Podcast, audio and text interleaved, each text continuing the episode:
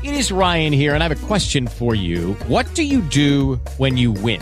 Like, are you a fist pumper? A woohooer, a hand clapper, a high fiver. I kind of like the high five, but if you want to hone in on those winning moves, check out Chumba Casino. At chumbacasino.com, choose from hundreds of social casino style games for your chance to redeem serious cash prizes. There are new game releases weekly, plus free daily bonuses. So don't wait. Start having the most fun ever at chumbacasino.com. No purchase necessary. VGW Group. Void were prohibited by law. See terms and conditions. 18 plus. U luistert naar Kononia Bijbelstudie. Geheel gewijd aan het verklaren en begrijpen van Gods Woord. Mijn naam is Henneke en hier is uw leraar Robert Veen.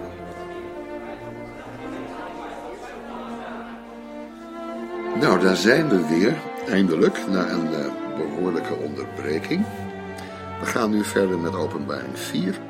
En voordat we de tekst gaan lezen en in detail gaan bespreken, even een paar opmerkingen vooraf. Want de plaats van dat hoofdstuk en de plaats van alle verdere hoofdstukken na hoofdstuk 3 eh, zijn nogal omstreden. Want twee keer in vers 1 vinden we het woordje hierna. En nou gaat het erom, wat betekent dat hierna? Hierna zag ik, zo begint vers 1 van hoofdstuk 4, en dan eindigt het met, ik zal u tonen wat hierna moet gebeuren. Ja, dat is een sleutel. En de vraag is, eh, welke deur wordt daarmee geopend? Mensen die zeggen dat hoofdstuk 3 de hele periode van de kerkgeschiedenis bestrijkt, die uh, zeggen dat wat we hier vinden vanaf hoofdstuk 4, dus na de kerkgeschiedenis, na de periode van de kerk gebeurt. Want hoofdstuk 2 uh, en 3 noemen nog wel gemeenten, maar na hoofdstuk 4 komt het woord gemeente helemaal niet meer voor. En het eerste hierna, dat is het hierna, namelijk na de brieven die geweest zijn, maar het tweede hierna, ik zal u tonen wat hierna moet gebeuren, dat moet we slaan op gebeurtenissen na uh, die hele kerkgeschiedenis. Daar is wel een probleem mee, want dat veronderstelt dat die brieven de kerkgeschiedenis betreffen. En er is heel veel aanwijzing om te zeggen dat dat juist helemaal niet het geval is. Dat we niet een kerkgeschiedenis hebben, dus een verloop in de tijd van die zeven gemeenten. Maar dat we een zevental dia's hebben van de gemeente toen. Wel relevant voor ons nu, maar niet meer dan dat.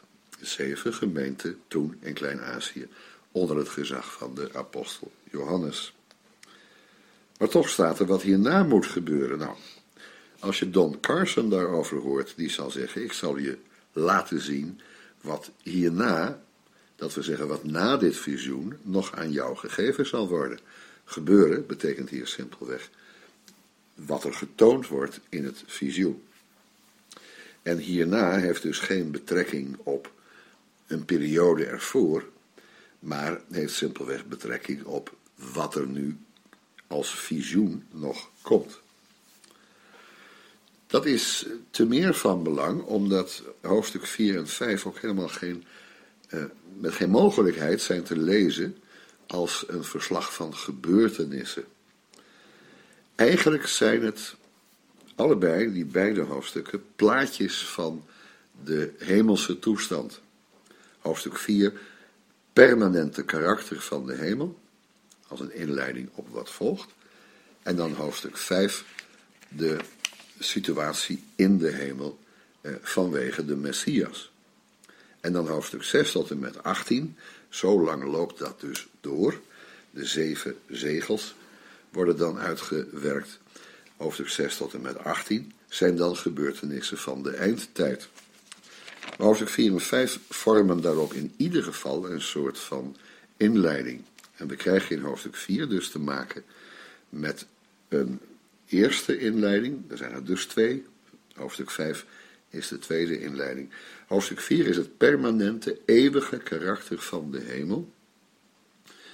Um, je zou moeten zeggen vanaf de zondeval, want er is um, reden om te zeggen in de hemel is er toren, is er ook een, een, een woede over de zonde enzovoort.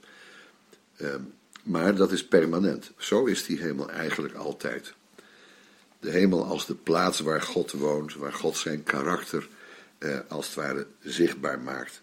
Nou, dat is hoofdstuk 4. Dus na dat eerste visioen wat Johannes heeft gekregen in hoofdstuk 1, krijgt hij nu in hoofdstuk 4 een tweede visioen. En hij krijgt dat visioen van de Heer Jezus zelf. Dat zullen we merken als we nu gaan lezen.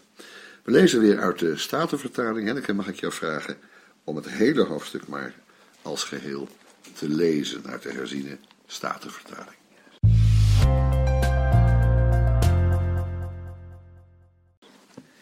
Hierna zag ik en zie, er was een deur geopend in de hemel.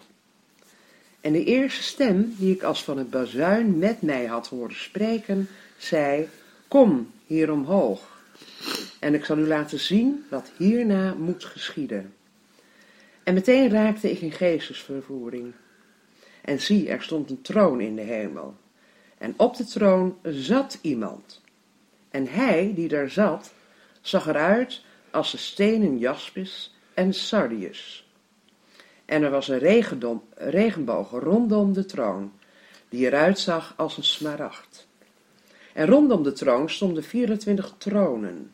En op de tronen zag ik de 24 ouderlingen zitten, bekleed met witte kleren en met gouden kronen op hun hoofd. En uit de troon kwamen bliksemstralen, donderslagen en stemmen. En er stonden zeven vurige fakkels te branden voor de troon. Dit zijn de zeven geesten van God. En voor de troon was een glazen zee, als kristal. En in het midden van de troon en om de troon heen waren vier dieren, vol ogen van voren en van achteren. En het eerste dier leek op een leeuw, en het tweede dier leek op een kalf. Het derde dier had het gezicht als van een mens, en het vierde dier leek op een vliegende arend. En de vier dieren hadden elk voor zich zes vleugels rondom, en van binnen waren die vol ogen. Ze hadden geen rust en zeiden dag en nacht, Heilig, heilig, heilig is de Heere God, de Almachtige, die was, die is en die komt. En telkens wanneer de dieren heerlijkheid, eer en dank brachten aan hem die op de troon zat en die leeft in alle eeuwigheid, wierpen de 24 ouderlingen zich voor hem, voor hem die op de troon zat, aanbaden hem die leeft in alle eeuwigheid, en wierpen hun kronen neer voor de troon en zeiden, U bent het waard, Heere, te ontvangen, de heerlijkheid, de eer en de kracht, want u hebt alle dingen geschapen, en door uw wil bestaan zij, en zijn zij geschapen. Ja, dat is het uh, relatief korte hoofdstuk 4. Een beschrijving dus van, uh, van de hemel. Je hebt er nog één in de Bijbel. En dat is aardig om daarnaast uh, te leggen. Dat is in Jezaja 6. Want daar komt Jezaja ook de hemelse tempel binnen. En het is opvallend dat de beschrijving van uh, de hemelse troonzaal in Jezaja 6 eigenlijk hetzelfde is als uh, we hier vinden in de openbaring 4. In Jezaja 6, in het jaar dat koning Uzia stierf, zag ik de Heere zitten op een hoge en verheven troon, en de zomen van zijn gewaad vulden de tempel. Seraf stonden boven hem, ieder had zes vleugels, met twee bedekte ieder zijn gezicht, met twee bedekte hij zijn voeten en met twee vloog hij. En de een riep tot de ander, heilig, heilig, heilig is de Heere van de legermachten. Heel de aarde is vol van zijn heerlijkheid. En zo wordt daar dus de hemel heel kort geschetst. Het visioen van Johannes is veel uitgebreider nog dan dat. En we zullen nu gaan kijken wat daar de details van zijn.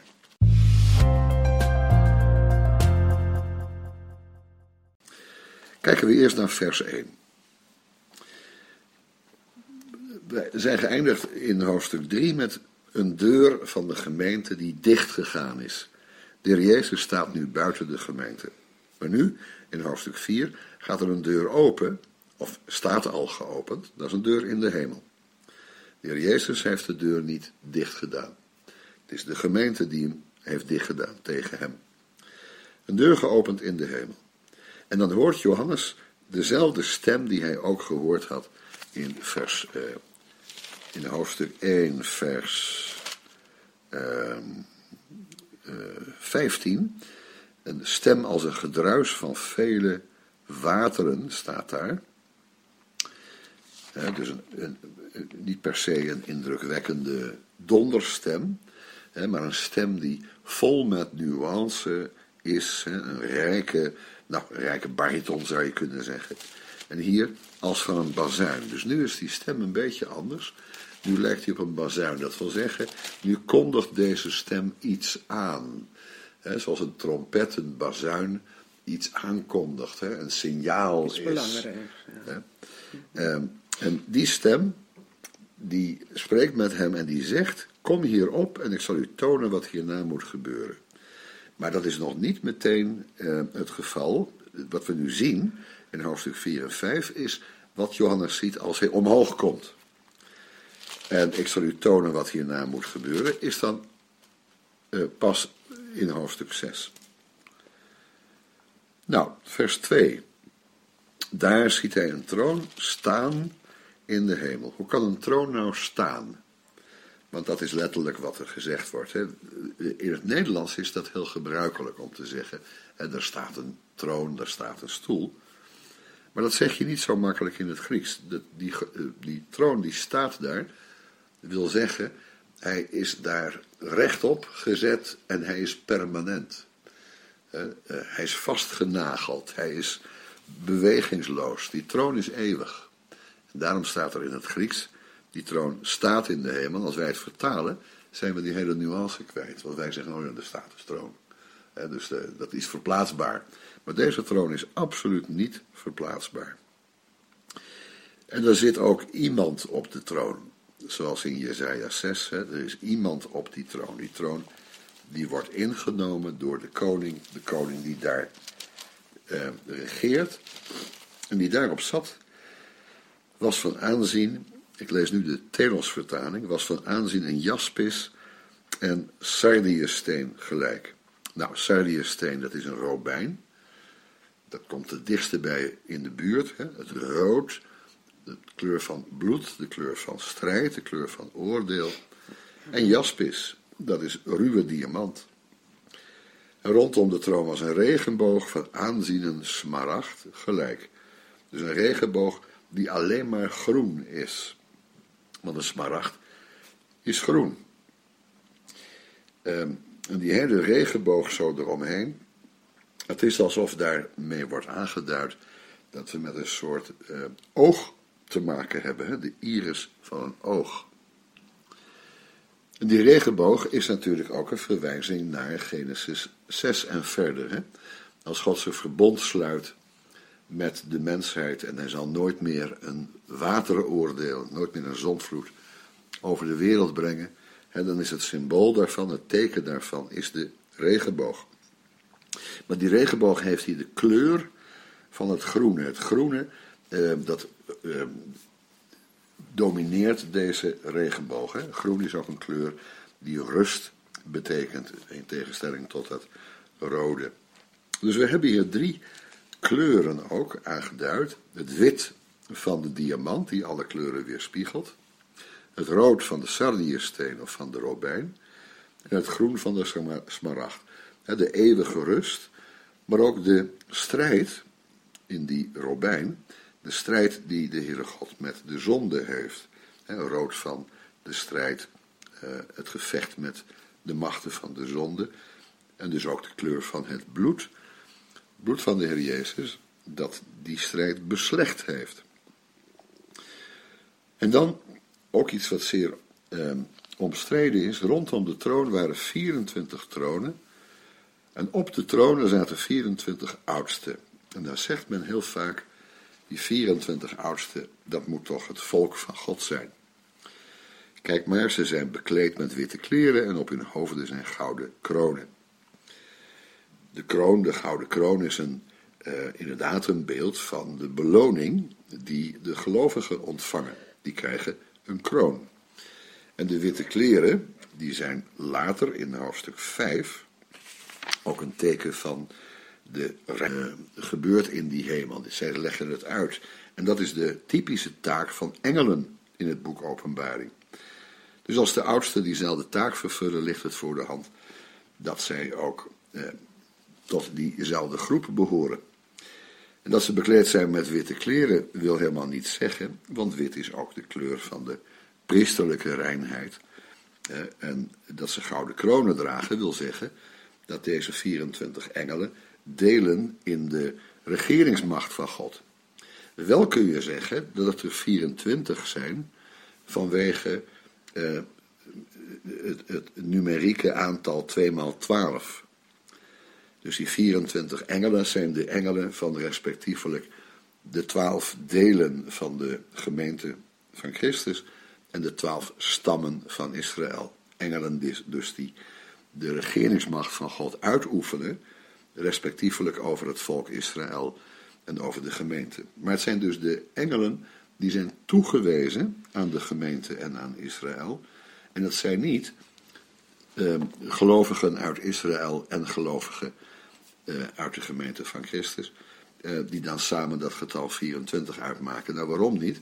Omdat in de gemeente van Christus ook geen onderscheid is tussen Jood en Griek. En het zou dus heel vreemd zijn dat je een twaalftal hebt voor het gelovige Israël en dan een twaalftal voor de gemeente zonder haar Joodse deel. 24 oudsten, de 24 engelen die zijn toegewezen aan Israël en aan de gemeente. Dan vers 5. Dan gaat van die troon, gaat van die troon ook iets uit, namelijk bliksemstralen, stemmen, donderslagen, het is nogal in beweging, er gebeurt van alles en nog wat. Die hemel is niet statisch, is niet een lege, koele tempel, maar er gebeurt van alles. Ehm, bliksemstralen gaan uit. Bliksem is in de tijd waarin het boek Openbaring wordt geschreven, eigenlijk het symbool van ehm, de allerhevigste uiting van energie. Eh, wij hebben de atoombom als beeld van die energie, maar zij hadden de bliksem als vorm van de uiterste uh, toren van de goden, maar ook als uiterste vorm van natuurgeweld. En dan zijn er ook nog stemmen en donderslagen, dus het geluid wat daar weer galmt, dat heeft de vorm van een stem. Daar wordt iets gesproken, er wordt iets gezegd, ook al kan Johannes dat, dat niet, niet meteen verstaan. En zeven vurige fakkels branden voor de troon. Dit zijn de zeven geesten van God. Nou, niet dat God zeven geesten heeft, maar Gods geest is zevenvoudig. Dat wil zeggen, heeft een eigen volmaaktheid, kan gelijktijdig het ene en het andere doen. Vandaar dat het de zeven geesten hmm. van God zijn. Vers 6. Voor die troon, dus tussen Johannes en de troon in, was een glazen zee kristalgelijk. Nou, denken wij bij een glazen zee, dat moet doorzichtig zijn. En bij kristal denken we aan iets wat heel helder en zuiver is. Mhm. Maar glas in die periode is een hele ruwe, ondoorzichtige materie. Werd veel meer gebruikt als een vorm van aardewerk dan de wijze waarop wij glas gebruiken voor ruiten en voor spiegels en dergelijke. Men was nog niet in staat om glas heel zuiver te maken. En dat is nog in het verborgene, hè? Het moet nog gebeuren, dus daarom zal het deze titel wel krijgen. Nee, dit moet niet nog gebeuren. Dit is een eeuwige hemel die we hier voor ons zien, hè? Ja, oké. Maar we zien wel die glazen zee, kristalgelijk. Ja. En dat betekent toch zoiets als dat, uh, want sommigen hebben gezegd, nou voor die troon is die glazen zee, dat is prachtig doorzichtig. Dus het is als het ware uh, het medium waardoorheen God naar de wereld kijkt. Maar dat is een fantasietje. Die glazen zee is dus helemaal niet doorzichtig. Mm -hmm. Maar die glazen zee wil zeggen, dat is de, de, de, de chaos van de schepping, zoals die in de hemel als ware gerepresenteerd wordt. En God heerst, hè, de troon staat daar, God heerst over die chaos van de schepping, de zee. Maar die zee is voor God van glas aan kristal gelijk. Dat wil zeggen, voor hem is het geen chaos die in verwarring brengt, mhm. hè, die hem bedreigen kan. Hij weet. En dan staat er vervolgens, En in het midden van de troon, kijk, daar gaat het beeld schuiven. Want een troon heeft geen midden. Dus nu is die troon ineens een wat onduidelijker plaats geworden, een locatie geworden, die een midden- en een rechterkant en een linkerkant heeft. Ehm, in het midden van de troon en rond de troon. Ja, hoe moet je je dat nou voorstellen? Ja, dus er is geen manier om je dat voor te stellen. Niet, niet één stoel in ieder geval. Het is de zeker ruimte, niet, nee, ruimte. zeker niet één losse stoel. En het is heel belangrijk om te beseffen dat de taal van het boek Openbaring eh, nooit ertoe leent om een exact plaatje te maken. Ja. Je kunt geen schilderij maken van wat er staat. In het midden van de troon wil dan zeggen, in visionaire taal, het hoort bij de kern van Gods regeringsmacht en rond de troon. Met andere woorden, eh, datgene wat van die regeringsmacht naar buiten toe uitgaat, hè, waarmee God dus feitelijk over de schepping regeert. Nou, daar staan die vier levende wezens. Ook weer vier engelen die zo worden afgebeeld, vol ogen van voren en van achteren. Dat wil zeggen, het karakter van eh, Gods regeringsmacht, vier levende wezens, dat strekt zich naar alles uit, noord, oost, zuid, west, daarom zijn het er vier. Vol ogen van voren en van achteren. Ja, wat ogen heeft, van voren, dat kan, eh, heeft dus een bepaalde intelligentie. Dat begint natuurlijk al bij levende dieren, maar zeker ook bij de mens. Maar wat het ook nog eens een keer ogen van achteren heeft, is die intelligentie als het ware volmaakt. Alles wetend. Ja. Alles wetend, alles ziende, alles Ja, begrijpend. Ja. En dan worden er ook nog vier eigenschappen aangegeven. Het eerste levende wezen was een leeuw. Een leeuw wordt altijd genoemd vanwege zijn ontembare kracht. Hij is soeverein in de wildernis. Het kalf mm, wordt zo genoemd vanwege de pure kracht die het heeft. En dus niet de verscheurende kracht en de lenigheid en de snelheid van de leeuw, hè, maar de, de, de kracht om te dragen. Dan is het een kalf, dus het eh, moet hier bedoeld zijn als een, eh, een wezen dat als het ware de opperste eh, draagkracht en trekkracht heeft die een jonge stier heeft. Het derde levende wezen had het gezicht als van een mens. Ook dat is weer een verwijzing naar intelligentie en begrip en geestelijk karakter. En het vierde levende wezen was een vliegende arend gelijk. Dat is het vermogen om boven, van bovenaf naar de wereld en de werkelijkheid te kijken.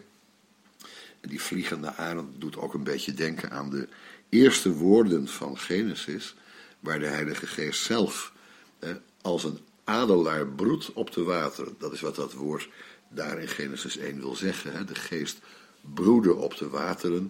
Nou ja, dat is de geest die als een adelaar broedt op de wateren. Want het woord dat daar gebruikt wordt, muragefet, wordt altijd gebruikt voor die adelaar die boven zijn nest vliegt. En dan hebben die vier levende wezens elk afzonderlijk zes vleugels.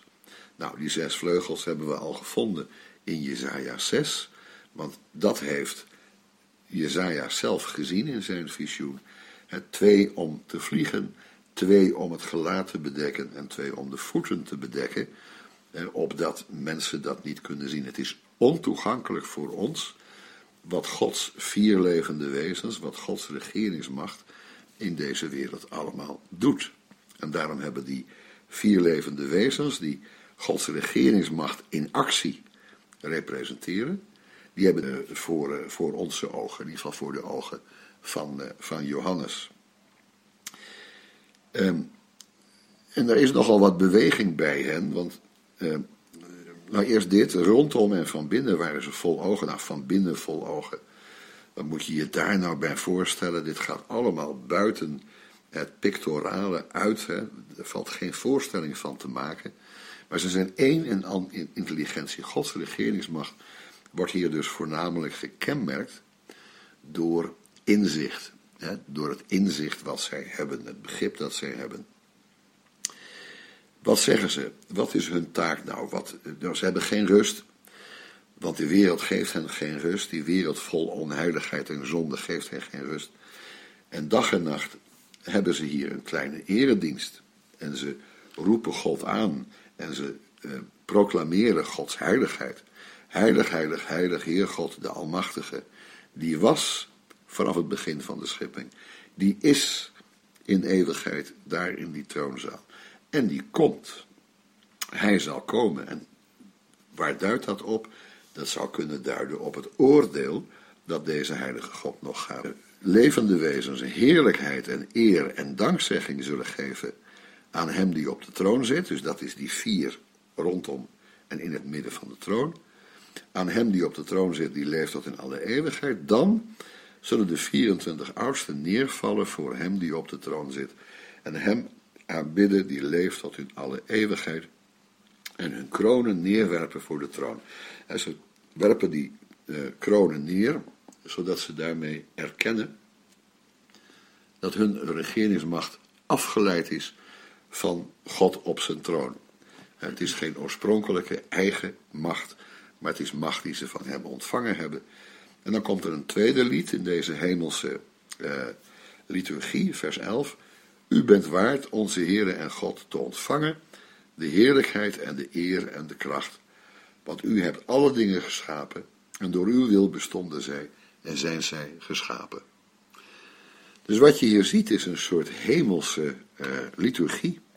Iedereen heeft een bepaalde plaats. Alles is gericht op die troon. En Johannes die staat achteraan een soort van zaal. En hij kijkt in de richting van de troon en daar ziet hij iets gebeuren.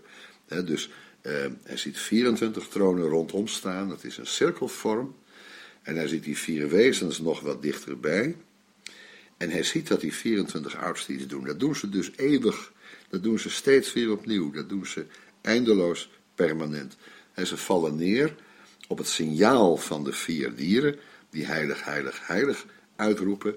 En dan werpen ze hun kronen neer in een gebaar van aanbidding en verering. En dan eh, is hun proclamatie, het is een beurtzang. Dat waren de vier dieren en de voorgangers. En de gemeente, dat is die 24 oudsten. En die geven antwoord. U bent waard, onze Heer en God. Hij is hun Heer en hun God. Te ontvangen de heerlijkheid en de eer en de kracht. Want u hebt alle dingen geschapen door uw wil bestonden zijn en zijn zijn geschapen. Dit is een eerbetoon vanwege de schepping. Niet een eerbetoon vanwege de verlossing. Een eerbetoon vanwege de schepping. En er wordt gezegd, u bent waard te ontvangen. Nou, hoe ontvangt God deze heerlijkheid en eer en kracht? Hij heeft hem natuurlijk al. Maar ontvangen wil hier zeggen dat wat, uh, ja, in de, in de aanbidding wordt hem dat als het ware nog een keer toegezegd. Dat is de kern van alle liturgie, dat geschapen wezens, hier de engelen, uitspreken wat God in zichzelf al is. Er komt een echo van zijn wezen.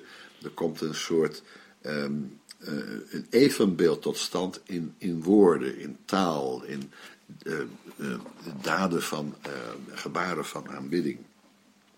En daarom zeggen we, u bent waard te ontvangen de heerlijkheid en de eer en de kracht. En dus later, dan gaan geslacht is, is waar te ontvangen de kracht en rijkdom en wijsheid en sterkte en eer en heerlijkheid en lof. Maar zij zingen dat voor het lam dat geslacht is. Dus openbaring 5 is een tweede uh, eredienst, zou je kunnen zeggen, maar nu staat de verlossing centraal.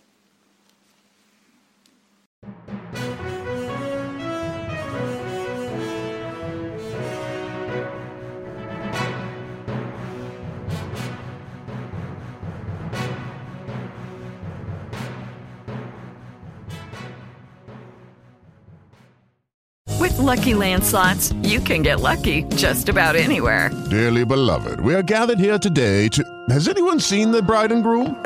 Sorry, sorry, we're here. We were getting lucky in the limo and we lost track of time. No, Lucky Land Casino, with cash prizes that add up quicker than a guest registry. In that case, I pronounce you lucky. Play for free at LuckyLandSlots.com. Daily bonuses are waiting. No purchase necessary. Void where prohibited by law. 18 plus. Terms and conditions apply. See website for details.